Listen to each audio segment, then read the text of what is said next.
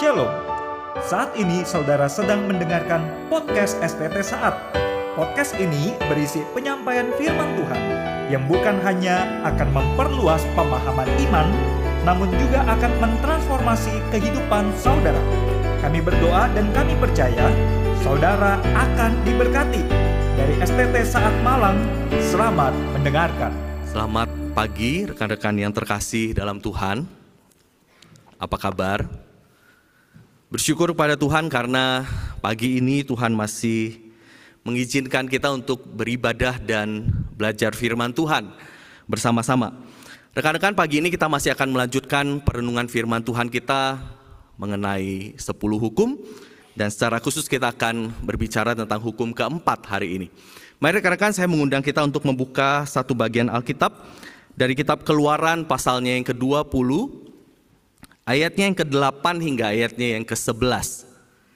Kitab Keluaran pasalnya yang ke-20 ayatnya yang ke-8 hingga ayatnya yang ke-11. Jika sudah mendapatkannya, saya akan membacakannya bagi kita sekalian.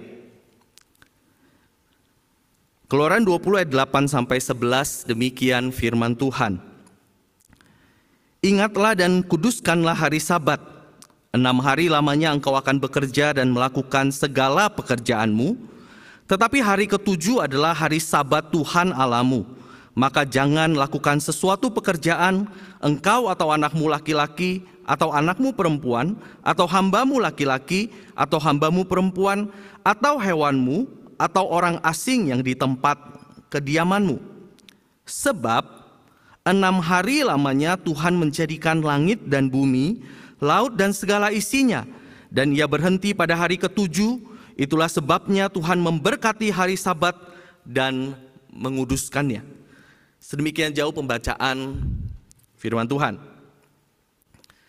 Saudaraku yang terkasih dalam Tuhan, saya kira beberapa waktu belakangan ini Bobby adalah salah satu nama yang sangat populer dan sering dimention di khotbah-khotbah Chapel Rabu di saat rekan-rekan.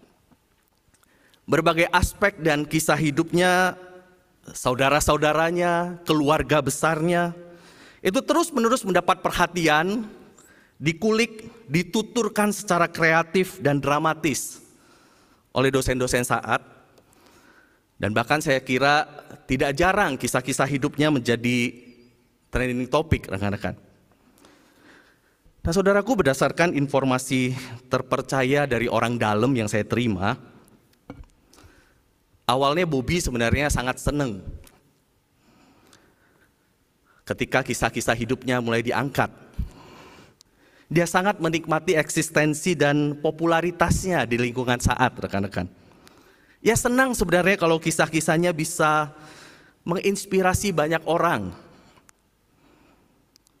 Tapi rekan-rekan yang saya dengar, seiring waktu Bobby juga mulai capek karena disebut-sebut terus di mana-mana. Bukan hanya mulai capek rekan-rekan, Bobby kabarnya mulai sangat anxious rekan-rekan. Kenapa anxious? Dia mulai anxious soal bagian hidup mana lagi yang akan dikulik, yang akan digali lalu diceritakan oleh dosen-dosen. Apalagi kalau dia mulai memikirkan tema-tema chapel Rabu yang belum muncul. Hormati orang tuamu, jangan membunuh, jangan berzina, jangan mencuri, jangan mengucapkan saksi dusta, jangan mengingini milik sesamamu. Makin dia pikirin, makin dia overthinking dan dia mulai merasa mental health-nya terganggu rekan-rekan. Karena itu sebenarnya hari ini saya ditipin satu pesan. Bobby request. Kalau boleh dia jangan disebut-sebut. Kalau boleh dia dikasih istirahat hari ini. Dia butuh healing buat mental health-nya. Katanya dia mau sabat dulu rekan-rekan. Tapi ada satu masalah rekan-rekan. Bobby yang ngomongnya mau sabat, ternyata dia menemukan dia sebenarnya nggak terlalu ngerti sabat itu apa rekan-rekan. Karena dia tahu dia nggak terlalu ngerti, dia mulai research Sabat itu sebenarnya apa sih? Sabat itu sebenarnya harus dilakukan seperti apa sih? Nah rekan-rekan salah satu informasi lagi yang saya terima adalah Bobby sekarang sedang kebingungan dengan research-researchnya rekan-rekan. Yang menemukan ternyata ada banyak sekali perdebatan di seputaran topik ini. Ada yang meributkan kapan sabat itu harus dilakukan. Sabtukah, Minggukah? Bebaskah? Berapa lama sabat itu harus dijalanin? Seharian penuhkah? Beberapa jamkah? Terserahkah? Ada yang bahkan dia lihat sedang meributkan bahwa sabat itu sebenarnya tidak perlu dilakukan lagi karena itu budaya Yahudi. Orang Kristen mas sekarang merayakan hari Minggu, harinya Tuhan, bukan sabat. Ada yang menekankan, enggak lah pokoknya sabat itu hari bebas. Terserah, bebas lakukan apa pun. Mau tidur, tidur. Mau makan, makan. Mau jalan, jalan. Mau istirahat, istirahat. Mau main, main. Mau lakukan apa pun yang pokoknya menyenangkan hatimu dan membuat engkau rasa refresh. Tapi di sisi lain, ada yang berkata, oh enggak, enggak, enggak sebebas itu. Sabat itu ada aturannya. Ada yang boleh dilakukan, ada yang tidak boleh dilakukan. Kau tidak boleh nyuci, kau nggak boleh belanja, kau nggak boleh setrika, engkau nggak boleh lakukan sesuatu yang ada hubungannya dengan pekerjaanmu, kau nggak boleh bersih bersih rumah. Lalu bolehnya ngapain? Kamu boleh ibadah, boleh baca Alkitab, boleh doa, dan bahkan rekan-rekan dia menemukan bahwa ada orang-orang yang ekstrim yang berkata bahwa sahabat itu bukan sesuatu yang relevan lagi buat zaman ini. Kenapa? Ini zaman yang mengutamakan produktivitas. Kita harus on, nyala produktif 24/7. Sabat itu adalah sebuah tanda kemalasan. Saudara saya kira ketika kita mendengar itu semua, saya kira kita juga sama bingungnya dengan Bobby. Jadi sebenarnya sabat itu harus kayak gimana begitu ya. Lebih lagi teman-teman karena Bobby itu dekat dengan kalangan hamba Tuhan dan dekat dengan kalangan saat, rekan-rekan. Dia banyak mendengar keluhan dari hamba Tuhan. Dia banyak dengar keluhan hamba Tuhan yang berkata bahwa jemaatnya datang kepada hamba Tuhan itu lalu berkata begini, Minggu itu kan sabat ya, jadi tolong jangan minta-minta saya untuk pelayanan. Minggu itu hari sabat saya, jangan buat saya sibuk. Kalau saya disuruh pelayanan nanti latihan lagi, rapat lagi, sibuk lagi, penuh lagi. Senin saya kerja. Jadi tolong izinkan saya sabat di hari Minggu. Hamba Tuhan mah enak, Senin off. Kita enggak off. Jadi Sabtu Minggu izinkan kami sabat. Itu curhat banyak hamba Tuhan, kata Bobby. Tapi jangan-jangan juga curhat banyak hamba Tuhan, dosen dan mahasiswa saat. Kita Senin sampai Jumat kuliah. Pagi sampai sore, malam belajar. Sabtu Minggu weekend, khotbah. Kapan sabatnya? Rekan-rekan saya kira semua pertanyaan-pertanyaan dan kebingungan-kebingungan ini real, masuk akal. Dan saya kira kita membutuhkan jawaban untuk semua itu. Namun saya juga pengen realistis bahwa tidak semua kebingungan dan pertanyaan itu bisa dijawab dan diselesaikan hanya dalam satu khotbah, rekan-rekan. Karena itu saya kira di kesempatan pagi hari ini ada satu hal yang paling utama yang saya pengen menjadi perhatian kita. Ada satu hal utama yang saya pengen kita perhatikan sama-sama, yaitu mengenai apa sih sebenarnya sabat itu dan apa yang sebenarnya dikehendaki Allah, apa yang sebenarnya ada di rancangan Allah ketika ia memerintahkan sabat bagi manusia.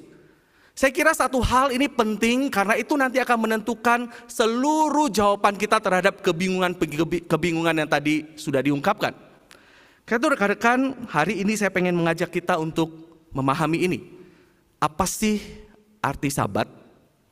Apa sih yang ada di dalam pikiran dan rancangan Allah ketika ia memerintahkan manusia untuk sabat mulai daripada masa penciptaan sekalipun rekan-rekan. Saudaraku sesungguhnya sabat bukanlah sebuah perintah Ya dimaksudkan untuk memberatkan, menekan, apalagi membebani ciptaan, yaitu manusia. Sabat, sebagaimana Markus 2:27 di sana dikatakan sabat itu untuk manusia, bukan manusia untuk sabat. Sabat itu adalah sebuah hadiah, wujud kasih yang diberikan oleh Allah kepada manusia ciptaannya yang harusnya membebaskan, yang harusnya menyegarkan dan melegakan. Pertanyaannya, bagaimana sabat itu bisa menjadi hadiah dari Allah yang membebaskan dan melegakan itu? Rekan-rekan dari teks yang kita baca, kita akan melihat bagaimana ada dua aspek kasih Allah di dalam disiplin sabat yang harusnya melegakan dan menyegarkan bagi kita. Mari kita perhatikan satu persatu rekan-rekan. Yang pertama rekan-rekan, sabat sesungguhnya merupakan hadiah dari Allah bagi kita ciptaannya. Untuk belajar tetap hidup dalam desain Allah kepada kita sebagai ciptaan yang segambar dan serupa dengan dia. Sekali lagi rekan-rekan, Sabat sebenarnya adalah sebuah hadiah bagi Allah, dari Allah, untuk kita bisa belajar tetap hidup dalam desain kita sebagai ciptaan yang segambar dan serupa dengan Dia. Atau dengan pembahasan yang lain, Sabat sebenarnya adalah sebuah latihan yang diperintahkan oleh Allah untuk menjaga kita tetap waras di dalam kesadaran kita bahwa kita adalah ciptaan. Saudara kalau memperhatikan hukum keempat ini, hukum ini dimulai dengan sebuah perintah yang kuat dan tegas untuk mengingat rekan-rekan. Bukan sekedar mengingat secara memori, tapi ingat di tempat ini berbicara soal tempatkan pada tempat yang tepat secara serius. Tempatkan pada tempatnya hari sabat itu. Pada tempat apa? Pada tempat yang kudus. Kuduskanlah, makanya setelah itu mengikutinya. Satu hari yang dipisahkan, yang dikhususkan, yang tersedia hanya bagi Allah. Setelah itu, apa yang dikhususkan sebuah hari untuk berhenti? Hari Sabat. Perintah ini kemudian diikuti dengan sebuah pola, yaitu enam hari engkau boleh mengerjakan apa pun. Lalu pada hari ketujuh engkau dan segenap yang ada di dalam keluargamu berhenti dan beristirahat. Rekan-rekan itu isi perintahnya. Namun yang menjadi menarik adalah kalau kita mulai memperhatikan alasan kenapa perintah ini harus dilakukan, rekan-rekan. Ketika kitab Keluaran mencatat alasan perintah ini harus dilakukan, ayat 11 berkata, alasannya adalah ini. Sebab enam hari lamanya Tuhan menjadikan langit dan bumi, laut dan segala isinya, dan ia berhenti pada hari ketujuh Itulah sebabnya Tuhan memberkati dan memberkati hari Sabat dan menguduskannya. Rekan-rekan menarik sekali ketika ditanya kenapa sahabat itu harus diingat dan dikuduskan, kenapa harus berhenti, kenapa harus ada pola enam hari kerja, satu hari berhenti. Kitab keluaran memberi alasan karena pola penciptaan itu kayak begitu. Karena apa? Karena Allah yang menciptakannya, menghidupinya seperti itu. Allah yang menciptakan langit dan bumi, alam semesta dan seluruh isinya bekerja enam hari lalu ia berhenti. Bukan sekedar berhenti dalam arti dia membutuhkan berhenti dan beristirahat. Tapi itu berbicara soal dia diam, dia menikmati apa yang sudah dia jadikan dan dia quiet, calm di sana. Rekan-rekan menarik untuk mencari tahu kenapa kitab keluaran mendasarkan perintah untuk mengingat dan menguruskan hari sabat ini jauh kembali kepada pola penciptaan itu rekan-rekan. Setidaknya ada tiga hal yang ia mau tekankan rekan-rekan. Yang pertama, sabat itu adalah sebuah pola ciptaan yang diinginkan oleh Allah rekan-rekan. Allah sendiri bekerja dan beristirahat. Karena itu, sebagai manusia yang diciptakan dalam gambar dan rupanya, Allah menginginkan manusia menghidupi pola yang sama. Bekerja dan beristirahat. Manusia tidak diciptakan hanya untuk bekerja atau hanya untuk beristirahat. Manusia diciptakan untuk bekerja dan beristirahat. Allah yang menciptakan manusia menentukan pola itu untuk menunjukkan kepada kita bahwa Allah lah sesungguhnya pencipta yang berdaulat atas waktu, atas hidup, atas kerja, dan juga atas istirahat kita. Allah lah yang punya otoritas menentukan bagaimana ritme manusia yang ia ciptakan menurut gambar dan rupanya, yaitu bekerja dan beristirahat. Saudara saya kira kitab keluaran mau memberitahukan kita sebuah kebenaran bahwa sebagai ciptaan Allah, kita diminta hidup dalam pola ini. Kegagalan dan penolakan untuk hidup dalam pola yang ditentukan Allah ini adalah sebuah penolakan terhadap otoritas Allah atas hidup. Penolakan terhadap praktek sabat merupakan sebuah latihan untuk berkata bahwa ya, saya mau tunduk sebagai ciptaan. Adalah sebuah latihan untuk berkata bahwa ya, saya bukan Tuhan, saya ciptaan dan saya mau ada di dalam pola yang ditentukan Tuhan bagi kita. Saudara, sesungguhnya kita tidak bisa sesuka hati dengan hidup kita. Kita tidak bisa hanya mau bekerja dan kita juga tidak bisa hanya mau beristirahat. Kita harus bekerja dan beristirahat dalam pola yang ditentukan. Itulah pesan yang pertama karena itulah pola ciptaan kita rekan-rekan. Yang kedua, kenapa alasan menerapkan hari sabat itu ditarik jauh sampai kepada penciptaan? Karena penulis kitab keluaran mau menekankan bahwa praktek sabat itu pertama-tama dan terutama bukan milik eksklusif orang Yahudi, rekan-rekan. Orang Israel. Tetapi itu adalah desain seluruh manusia. Itu adalah desain seluruh manusia sehingga kita tidak bisa berkata bahwa itu milik orang Yahudi, rekan-rekan. Oke, itu yang kedua. Yang ketiga, perintah untuk menerapkan hari Sabat ditarik sampai ke penciptaan sebenarnya bertujuan untuk memperkenalkan kepada bangsa Israel dan kepada kita tentu saja siapa dan bagaimana Allah sebenarnya. Rekan-rekan ketika bangsa Israel diperkenalkan bahwa engkau harus menerapkan hari sabat karena Allah menciptakan, sebenarnya sedang mau memperkenalkan Allah bukan hanya sebagai Allah Israel tapi Allah yang berdaulat atas alam semesta. Allah yang memegang kendali atas bukan satu bangsa tapi seluruh bangsa. Dan saya kira ini berdiri kontras dengan apa yang dipahami oleh orang Israel mengenai Allah rekan-rekan. Terutama Allah orang Mesir yang selama 430 tahun memperbudak mereka.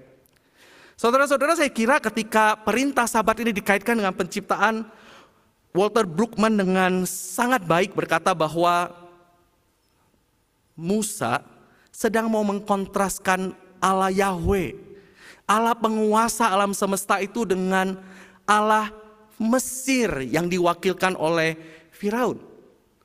Allah Yahweh adalah Allah yang sepenuhnya berdaulat, karena itu dia bisa beristirahat. Allah Yahweh adalah Allah yang tidak terobsesi untuk terus bekerja, harus terus bekerja karena ia terancam. Allah Yahweh adalah Allah yang mengendalikan segala sesuatu.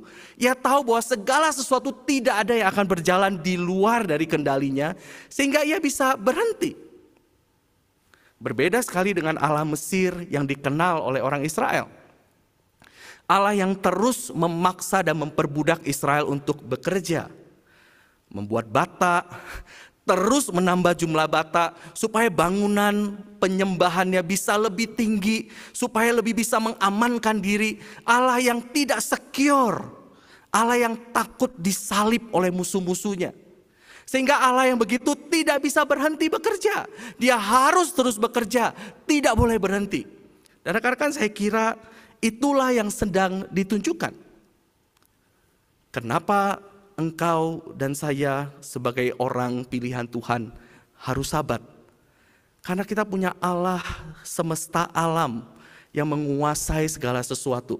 Allah semesta alam yang berdaulat, yang di dalamnya kita bisa tenang dan kita berkata bahwa seluruh alam semesta bergantung kepada Dia. Seluruh alam semesta ada di dalam kendalinya. Kalau Dia berhenti, kenapa saya tidak bisa berhenti? Saudara, saya kira bukan hanya itu, rekan-rekan. Bukan hanya sekedar mau menunjukkan Allah yang berdaulat, yang berbeda dengan Allah Mesir, rekan-rekan. Penulis kitab keluaran juga menunjukkan bahwa Allah Israel adalah Allah semesta alam yang penuh kasih dan kemurahan di dalam perintah untuk sabat, rekan-rekan. Ingat bangsa Israel selama 430 tahun diperbudak tanpa henti, diminta untuk terus menghasilkan harga diri mereka, pemeliharaan atas hidup mereka ditentukan oleh seberapa banyak mereka bekerja dan bagaimana mereka bekerja. Saudara betapa mengejutkannya bagi mereka ketika Allah justru datang dan berkata, engkau boleh berhenti. Ada satu hari dalam satu minggu engkau boleh berhenti. Karena apa? Karena Allah berhenti. Bahkan saudara kalau kita melihat ini dibalikkan kepada struktur penciptaan, Bahkan manusia diizinkan untuk berhenti sebelum bekerja, rekan-rekan. Setelah penciptaan itu selesai, Allah menikmati apa yang ia ciptakan dan hal pertama yang Allah minta untuk manusia lakukan adalah apa? Bergabung dengan Allah, menikmati apa yang sudah Tuhan kerjakan dengan baik. Bersama dengan Allah, diam. Berbagi apa yang Allah nikmati, rekan-rekan. Artinya apa? Allah pengen kita bekerja berangkat dari apa yang Allah sudah selesaikan. Allah pengen kita bekerja sebagai partnernya, bukan sebagai budak. Allah memberikan kita waktu untuk berhenti karena ia sadar kita bukan mesin. Kita partnernya, manusia yang butuh beristirahat, yang butuh berhenti, yang butuh disegarkan, yang butuh untuk terus diarahkan di dalam istirahatnya. Kayak rekan-rekan sabat sebenarnya adalah sebuah perintah. Sebuah latihan untuk terus menerus mengingatkan kita bahwa kita adalah ciptaan yang harus tunduk dalam pola penciptaan Allah. Sekaligus sebuah latihan untuk tetap waras bahwa kita bukan Allah. Kita punya Allah yang berdaulat. Karena itu kita bisa berhenti di dalam Dia yang memelihara alam semesta. Rekan-rekan berapa banyak di antara rekan-rekan yang pernah nonton film Bruce Almighty, rekan-rekan? Pernah? Boleh angkat tangan? Oh, lumayan. Padahal harusnya tidak sesuai umurnya ya, begitu ya. Uh, saya kira itu salah satu film komedi yang menarik, rekan-rekan, begitu ya. Sebuah film komedi yang menunjukkan kegilaan manusia, rekan-rekan. Kegilaan manusia yang berpikir bahwa ia bisa menjadi Allah dan kalau ia menjadi Allah, ia akan melakukan peran itu bahkan lebih baik daripada Allah. Dan secara sangat satir komedi itu yang diperankan oleh Jim Carrey memberikan kesempatan bagi oke okay, silakan jadi Allah. Awalnya sangat menikmati Jim Carrey ketika menjadi Allah. Dia melakukan apa pun yang dia suka. Tapi kita tahu bagaimana hasilnya. Seiring dengan waktu ia bukan hanya stres, seiring dengan waktu ia menemukan bahwa ada terlalu banyak hal yang ia tidak bisa kendalikan, ada terlalu banyak kekacauan yang ia timbulkan ketika ia main gila dengan berpikir ia bisa menjadi Allah. Saudara, saya kira mungkin kita bisa berpikir bahwa kita tidak segila Bruce Nolan atau Jim Carrey dalam film itu. Tapi saudara, bukankah kita sering kali sebenarnya mengekspresikan kegilaan itu dalam bentuk yang lebih halus? Bukankah dalam hidup kita kita sering kali menolak untuk mengizinkan Allah memakai polanya dalam menjalani hidup kita? Kita kerja ketika kita harus istirahat. Kita istirahat ketika kita harus kerja. Kita merasa tujuh hari dalam hidup kita itu adalah hari-hari milik kita yang kita bisa atur sesuka hati kita. Dan sering kali sakitlah yang menghentikan kita. Seorang penulis berkata begini, orang-orang zaman ini adalah orang-orang yang gila. Karena apa? Karena we worship our work, dia bilang begitu. We work at our play, and we play at our worship. We worship our work, we work at our play, and we play at our worship. Saudaraku, bukankah kerap kali kita bekerja keras untuk memastikan semua hal ada di dalam kendali dan rencana kita? Kita bekerja lebih keras, menambah lebih banyak waktu dengan harapan semuanya seperti yang engkau dan saya prediksi. Kita baru bisa tidur tenang ketika apa yang kita pengen itu tercapai, apa yang kita inginkan itu terkendali. Saudaraku, bukankah itu menunjukkan bahwa kita gila? Dan bukan hanya sekedar gila, sebenarnya kita sedang memberontak kepada Tuhan. Saudaraku, sabat adalah sebuah kesempatan untuk mengingatkan kita bahwa kita bukan Tuhan, teman-teman. Kita ciptaan, kita bisa berhenti karena bukan kita yang mengendalikan. Kita boleh berhenti seminggu sekali untuk melihat bagaimana dunia tetap berjalan tanpa kita, karena Tuhan yang menopangnya. Saudaraku, mari kita memeliharanya. Seminggu sekali kita berhenti dan berkata kepada kita, diri kita sendiri, "Jangan gila, engkau bukan Allah." Itu yang pertama, rekan-rekan. Sabat adalah wujud kasih Allah yang mengingatkan kita untuk tidak gila, yang mengingatkan kita untuk tetap waras. Kita ciptaan, bukan Allah. Lalu, apa yang kedua, rekan-rekan? Yang kedua, sabat merupakan hadiah dari Allah agar manusia belajar untuk beristirahat penuh di dalam karya yang sudah diselesaikan oleh Allah bagi kita di atas kayu salib. Sabat merupakan sebuah kesempatan untuk terus-menerus berlatih hidup dalam kepenuhan, dalam shalom yang telah dipulihkan oleh Allah melalui karyanya di atas kayu salib.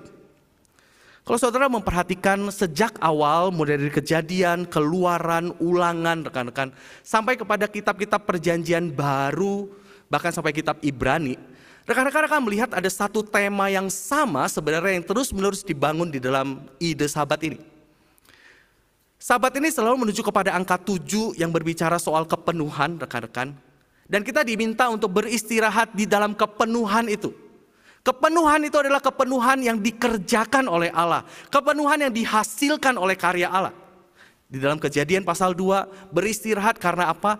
Karena penciptaan itu diselesaikan dan Allah stay di sana. Kita menikmati kepenuhan dan shalom itu di dalam apa yang sudah Allah ciptakan. Di dalam keluaran kita diceritakan soal ayo sabat karena apa? Karena engkau dilepaskan oleh Allah dari perbudakan di Mesir. Engkau dilepaskan dari perbudakan, engkau bukan budak lagi, engkau merdeka dan nikmati apa yang Tuhan sudah kerjakan itu. Beristirahat secara penuh di dalam kemerdekaan yang Tuhan kasih. Demikian juga di dalam kitab ulangan, kalau rekan-rekan memperhatikan ulangan pasal 5 ayat 15, Perintah yang sama, perintah yang keempat ini diungkapkan sekali sekali lagi dengan bentuk yang lebih detail, lebih di lebih diperluas rekan-rekan dan dengan alasan yang berbeda. Alasan kenapa perintah itu harus dijaga, harus dijaga dan ditaati bukan lagi soal penciptaan tapi kenapa harus ditaati karena engkau sudah dibebaskan. Engkau bukan budak lagi, hidup di dalam kemerdekaan itu, hidup di dalam kebebasan itu. Maka saudara kalau lihat bagaimana terus-menerus di dalam perjanjian baru, rekan-rekan. Tuhan Yesus menyebut dirinya sebagai Tuhan atas hari Sabat. Sabat yang dibayangkan oleh Tuhan Yesus itu adalah sabat di mana manusia itu menikmati kepenuhan yang diberikan oleh Yesus itu sendiri. Ia berkata dirinya adalah Tuhan atas hari sabat. Bukan sekedar berbicara soal ia adalah pribadi yang berhak menentukan dan mendefinisikan apa itu sabat, rekan-rekan. Tapi juga berkata bahwa ialah sumber sabat itu. Ialah sumber kepenuhan itu nantinya. Istirahat yang penuh itu, yang shalom itu akan dinikmati di dalam dia. Dan bagaimana ia menyelesaikannya? Ia akan menyelesaikannya dengan mengerjakan karya salib itu. Itulah sebabnya di atas kayu salib ia berteriak, sudah selesai. Itulah sebabnya salah satu undangan yang paling terkenal berkata, marilah kepadaku. Aku memberikan kelegaan. Kata yang kurang lebih sama rekan-rekan. Yang berbicara soal sabat yang penuh itu. Dan apa yang kita jalani setelah kebangkitan adalah peringatan sabat untuk menantikan sabat yang penuh ketika Kristus datang kembali nantinya rekan-rekan. Sehingga rekan-rekan sabat itu sebenarnya adalah sebuah undangan untuk ayo terus menerus berlatih, mencicipi, memuaskan diri di dalam apa yang Tuhan sudah selesaikan bagi kita. Allah sudah menyelamatkan kita, Allah sudah memulihkan kembali hidup yang penuh itu. Allah sudah memulihkan kembali hidup yang terpisah dari Allah itu. Mari sekarang hidup di dalamnya. Hidup di dalam kecukupannya. Tidak perlu lagi berusaha untuk menambahkan apa-apa pada itu. Karena kan undangan untuk sahabat sebenarnya adalah undangan buat apa? Undangan untuk berkata bahwa apa yang Kristus kerjakan sudah cukup. Dan saya hanya perlu berdiam di dalamnya, aman di dalamnya, dan menikmatinya rekan-rekan. Namun rekan-rekan sering kali, sering kali ada banyak orang merasa apa yang Kristus kerjakan tidak cukup. Ada banyak orang merasa bahwa kita masih perlu menambahkan sesuatu. Saya masih perlu mengusahakan harga diri saya. Saya masih perlu mengusahakan penerimaan saya. Saya masih perlu mengusahakan keberhargaan saya di mata banyak orang. Seolah-olah apa yang Kristus kerjakan tidak cukup untuk menyelamatkan jiwa kita dan tidak cukup untuk membangun kembali nilai diri kita di hadapan Tuhan. Saudara, jika sabat adalah sebuah latihan untuk mencukupkan diri, mengamankan diri di dalam apa yang Tuhan sudah kerjakan, maka setidaknya sabat harus menyakup tiga hal ini, rekan-rekan. Yang pertama, rekan-rekan, sabat itu harus berbicara soal sebuah celebration terhadap apa yang sudah Allah kerjakan. Rekan-rekan. Sabat itu harus berbicara soal sebuah perayaan segenap hati yang kita kerjakan karena kita mengingat bahwa Allah sudah menggenapi, menyelesaikan apa yang saya tidak sanggup untuk selesaikan. Allah selamatkan jiwa saya, Allah berikan kepenuhan itu kepada saya dan di sabat saya merayakannya. Saya mengucap syukur atasnya, saya meninggikan Tuhan karenanya. Pertanyaannya, apakah itu yang menjadi ekspresi sabatmu hari ini? Ketika engkau pergi ke gereja hari Minggu, apakah itu sekedar sebuah ritual? Apakah itu sebuah heartless motion yang kau dan saya lakukan? Tapi itu atau itu adalah sesuatu yang mengalir karena kita pengen merayakan apa yang Tuhan kerjakan. Saudaraku, engkau dan saya yang menyebut diri kita melayani di hari Sabtu dan Minggu. Apakah kita melayani sebagai bentuk perayaan?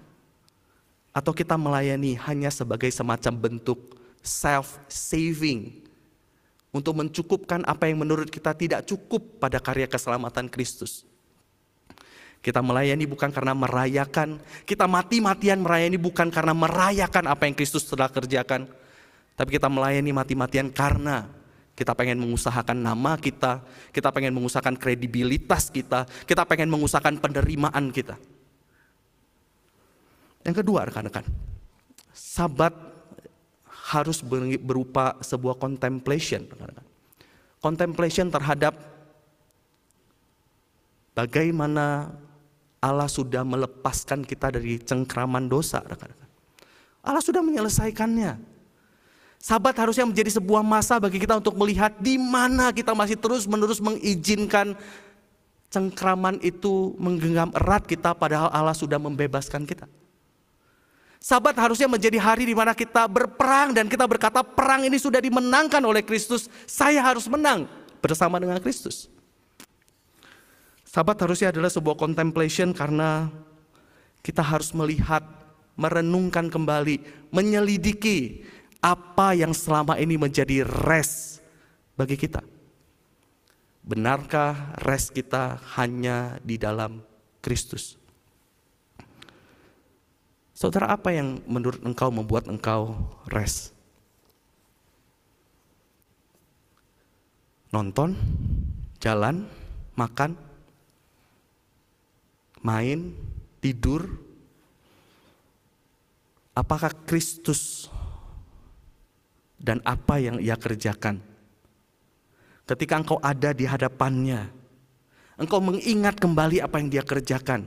Apakah itu cukup jadi rest? Buat engkau dan saya.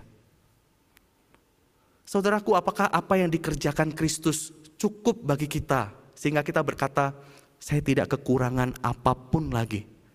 Saya bisa diam, menikmati dan merayakannya. Saudara seorang pelari maraton, seorang pelari sprint dari Skotlandia bernama Eric Liddell kan kan. Ia adalah seorang pelari sprint yang mewakili Inggris di Olimpiade tahun 1924. Dia adalah pemegang rekor rekor sprint 100 meter paling cepat waktu itu. Sehingga sebenarnya secara prediksi dialah yang akan memenangkan medali emas 100 meter. Tapi apa yang terjadi rekan-rekan? Eh, sesi kualifikasi untuk lari 100 meter itu terjadi di hari Minggu. Dia anak seorang misionaris, dia dibesarkan untuk mengingat hari Sabat. Dan dalam sebuah pergumulan besar, ia akhirnya memutuskan untuk tidak ikut kualifikasi, sehingga ia yang tadinya harusnya menjadi kandidat paling besar untuk memperoleh medali emas lari 100 meter itu, kehilangan kesempatannya. Ketika ditanya kenapa ia memutuskan untuk tidak lari, ada dua yang ia katakan. Yang berkata yang pertama, saya berusaha seumur hidup saya untuk menempatkan Tuhan di nomor satu. Dan yang kedua dia berkata, saya tidak perlu membuktikan apa-apa. Banyak orang mau memakai 10 detik itu untuk membuktikan siapa dirinya, untuk menambah nilai buat dirinya. Saya tidak memerlukan itu, saya tidak perlu membuktikan apa-apa. Saudaraku, adakah Kristus cukup bagi engkau dan saya? Yang ketiga, yang terakhir, kalau Sabat adalah sebuah waktu untuk melihat kecukupan Tuhan dalam apa yang Ia sudah selesaikan Sabat itu harus mengandung yang namanya communion. Kan? Sabat itu harus berupa sebuah perayaan kita bisa hidup dalam damai dengan sesama kita. Sabat itu harusnya menjadi semacam perayaan di mana kita bisa hidup berbagi bersama dengan orang-orang yang bahkan paling tidak mungkin harusnya hidup bersama-sama dengan kita. Kalau sahabat, sahabatmu dan sahabatku hanya diisi oleh orang-orang yang nyaman buat engkau dan saya. Jangan-jangan engkau dan saya sedang menyangkali apa yang Tuhan sudah selesaikan di atas kayu salib. Saudaraku, apa itu sabat? Sabat adalah sebuah latihan, sebuah perintah bagi kita untuk mengingat kita bukan Allah. Hiduplah di bawah pola Allah yang menciptakan kita. Dan yang kedua, sebuah latihan untuk aman, beristirahat secara penuh di dalam apa yang sudah Allah kerjakan bagi kita. Saudara tentu ini tidak berarti bahwa sabat dengan seluruh nilainya hanya perlu ditaati pada hari sabat itu. Justru sebenarnya latihan sabat itu harusnya menjadi kekuatan yang menopang kita menjalani enam hari yang lainnya di dalam kewarasan dan di dalam kepenuhan. Kiranya Tuhan menolong kita. Mari kita tunduk kepala, Kita berdoa. Saudara baru saja mendengarkan firman Tuhan yang kami percaya akan menumbuhkan iman saudara. Sampai jumpa pada podcast STT saat berikutnya. Tuhan memberkati.